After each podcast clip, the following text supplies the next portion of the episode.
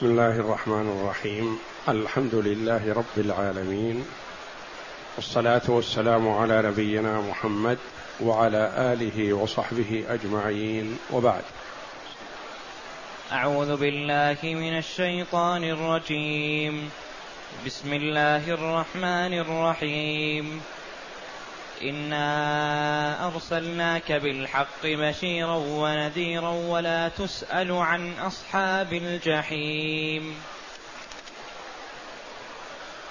هذه الآية الكريمة من سورة البقرة جاءت بعد قوله جل وعلا وقال الذين لا يعلمون لولا يكلمنا الله أو تأتينا آية كذلك قال الذين من قبلهم مثل قولهم تشابهت قلوبهم قد بينا الآيات لقوم يوقنون. إنا أرسلناك بالحق بشيرا ونذيرا. الآية. يقول الله جل وعلا إنا أرسلناك يا محمد بشيرا ونذيرا. فمحمد رسول الله صلى الله عليه وسلم.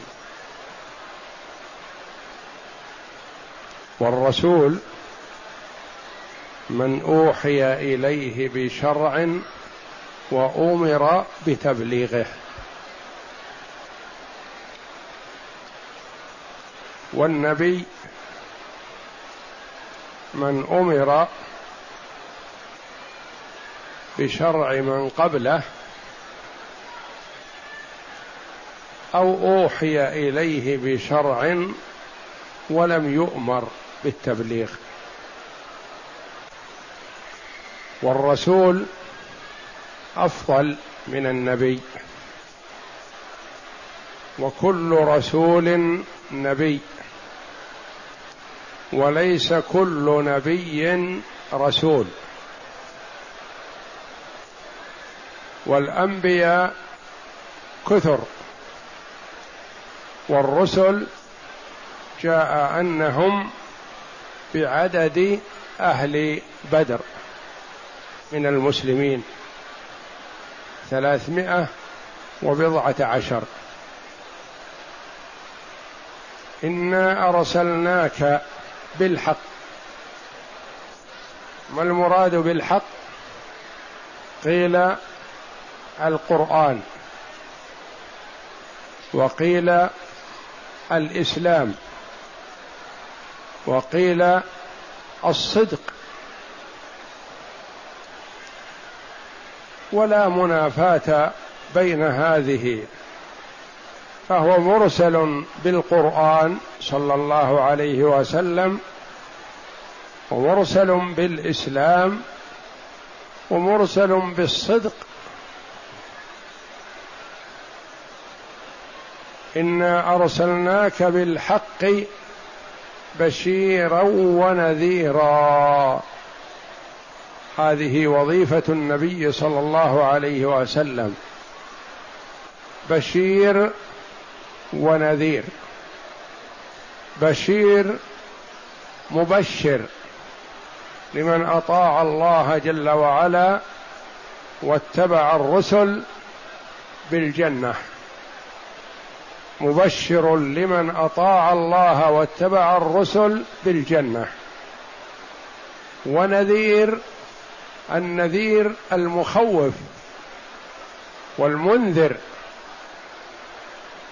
والمحذر. انا أرسلناك بالحق بشيرا ونذيرا. منذر لمن عصى الله جل وعلا وخالف الرسل بالنار. ينذرهم بالنار بأن مآلهم إلى النار. إن لم يطيعوا الله ورسله.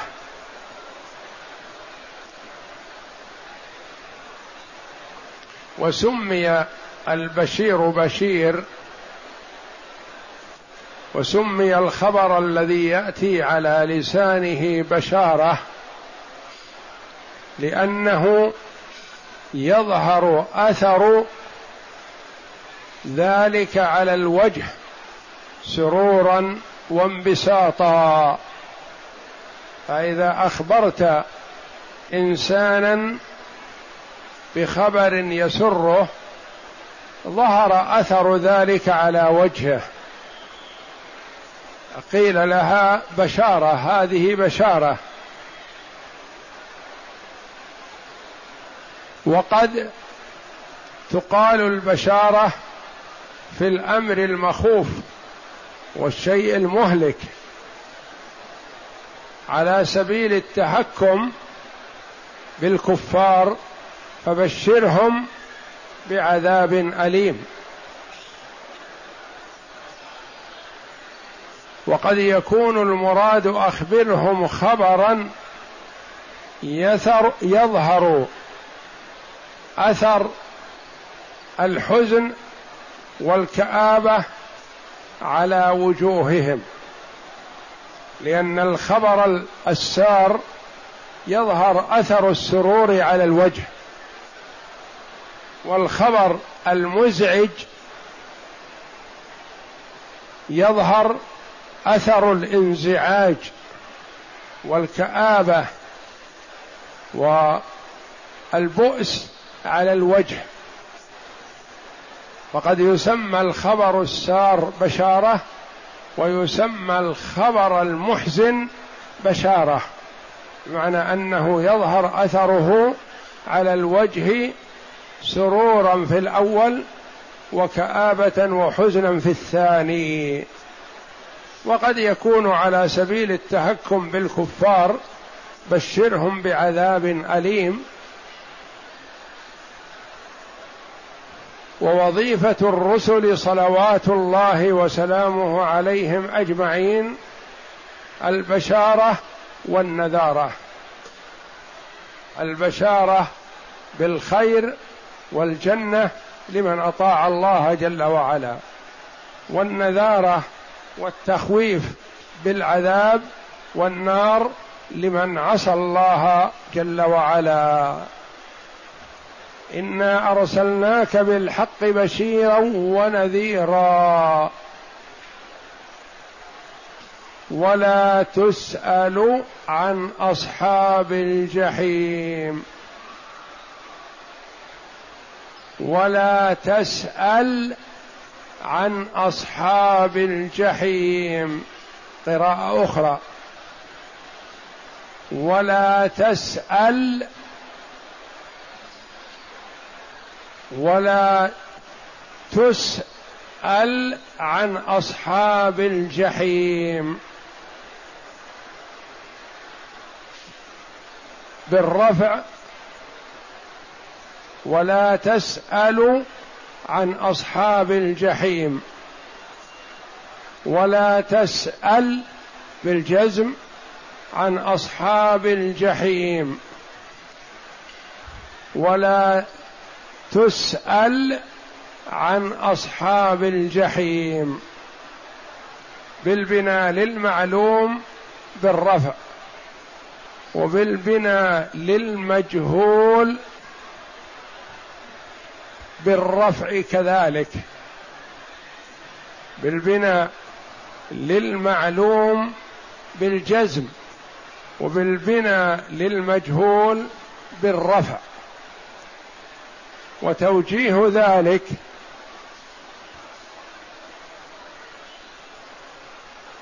قرأ الجمهور مبنيا للمجهول بالرفع ولا تسأل عن أصحاب الجحيم. يعني أنت يا محمد وظيفتك البشارة والنذارة ولا نسألك يوم القيامة عن الكفار. ما نسألك عنهم لأن علم الله جل وعلا بهم كافي.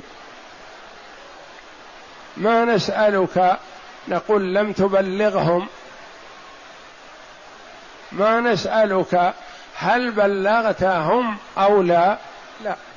لأن الله جل وعلا مطلع ولا تخفى عليه خافية. ولا تسأل عن أصحاب الجحيم لا تسأل عن حالهم فحالهم سيئة للغاية. قال لا تسأل عن حال فلان فهو في شقاء لا تسأل عن حال فلان فهو في سعادة وسرور وانبساط. يؤتى بلا تسأل عن كذا على سبيل أنه في أحسن حال وعلى سبيل أنه في أسوأ حال. يعني لا تسأل عن أصحاب الجحيم فحالهم سيئة جدا. والجحيم النار المحرقة النار ذات الطبقات. إذا كانت ذات طبقات نار فوق نار يقال لها جحيم ولا تسأل عن أصحاب الجحيم. وقيل أن المراد النهي لا تسأل عن أصحاب الجحيم لا تسأل عنهم. لأنه جاء أن النبي صلى الله عليه وسلم قال يا ليت شعري ما حال أبواي. فنزل قوله تعالى إنا أرسلناك بالحق بشيرا ونذيرا ولا تسأل عن أصحاب الجحيم لا تسأل عن أصحاب النار. وجاء أنه بعد هذا ما ذكرهم صلى الله عليه وسلم حتى لحق بربه.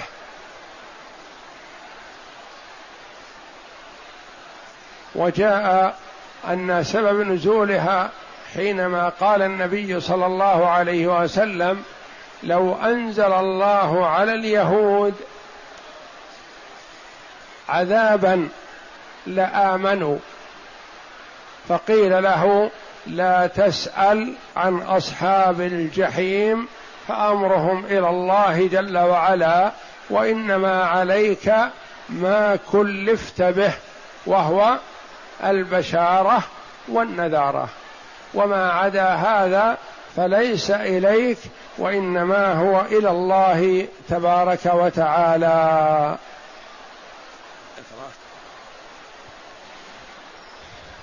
عن ابن عباس رضي الله عنه قال في قوله تعالى إنا أرسلناك بالحق بشيرا ونذيرا بشيرا بالجنة ونذيرا من النار وقوله تعالى ولا تسأل عن أصحاب الجحيم قرأه أكثرهم ولا تسأل.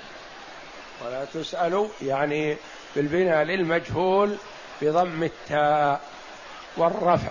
ولا تسأل عن أصحاب الجحيم. هذه قراءة الجمهور. ولا تسأل عن أصحاب الجحيم يعني لا تسأل عن حالهم وعذابهم هم في أسوأ حال. أو لا تسأل بالجزم على أن أساس النفي النهي هنا يا تسأل عنهم لا تذكرهم أمرهم إلى الله جل وعلا.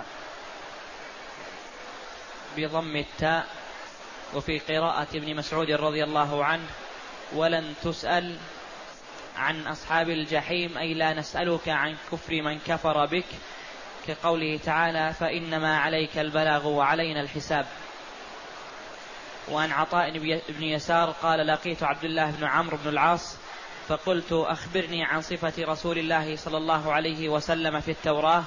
عطاء رحمه الله من تلامذة الصحابة من التابعين رضي الله رحمه الله. أخذ عن الصحابة رضي الله عنهم. وهنا يسأل عبد الله بن عمرو بن العاص لأن عبد الله بن عمرو بن العاص رضي الله عنه كان ممن يقرأ الكتب السابقة لأنه قارئ وكاتب. فكان يطلع على ما بعض على ما في بعض الكتب السابقة فيسأله عطاء رحمه الله عما جاء من صفة النبي صلى الله عليه وسلم في التوراة.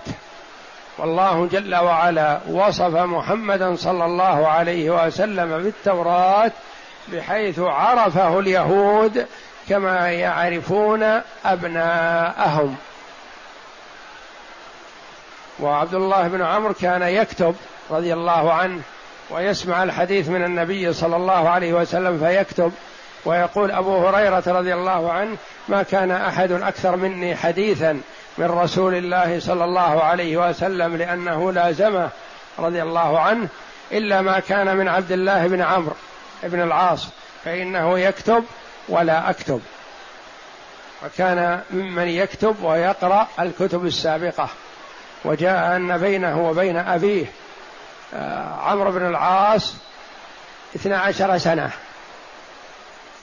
يعني كأنه تزوج عمرو بن العاص وعمره أحد عشر سنة. وولد له عبد الله وعمره اثنا عشرة سنة.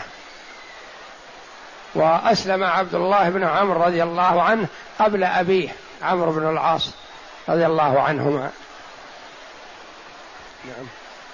فقلت أخبرني عن صفة رسول الله صلى الله عليه وسلم في التوراة فقال أجل. والتوراة الكتاب الذي أنزله الله جل وعلا على موسى. والإنجيل الكتاب الذي أنزله الله جل وعلا على عيسى والزبور الذي أرسله أنزله الله جل وعلا على داود والكتب المنزلة من الله التي يجب الإيمان بها جملة هي أربعة كتب التوراة والإنجيل والزبور والقرآن. فالثلاثة الأولى يجب الإيمان بها جملة أنها منزلة من الله على رسله والقرآن يجب الإيمان به تفصيلا لأنه منزل على محمد صلى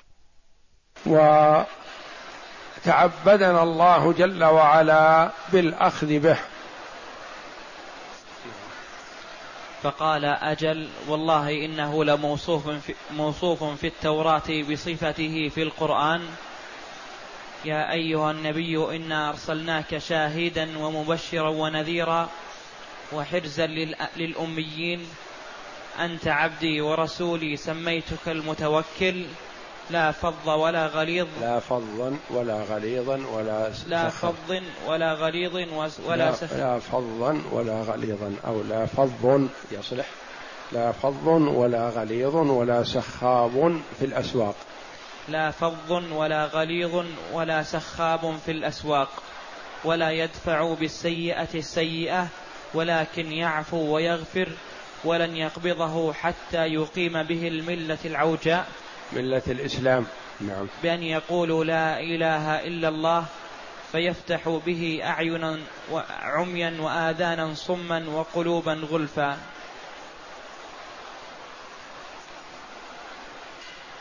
والله أعلم. وصلى الله وسلم وبارك على عبده ورسول نبينا محمد وعلى آله وصحبه أجمعين.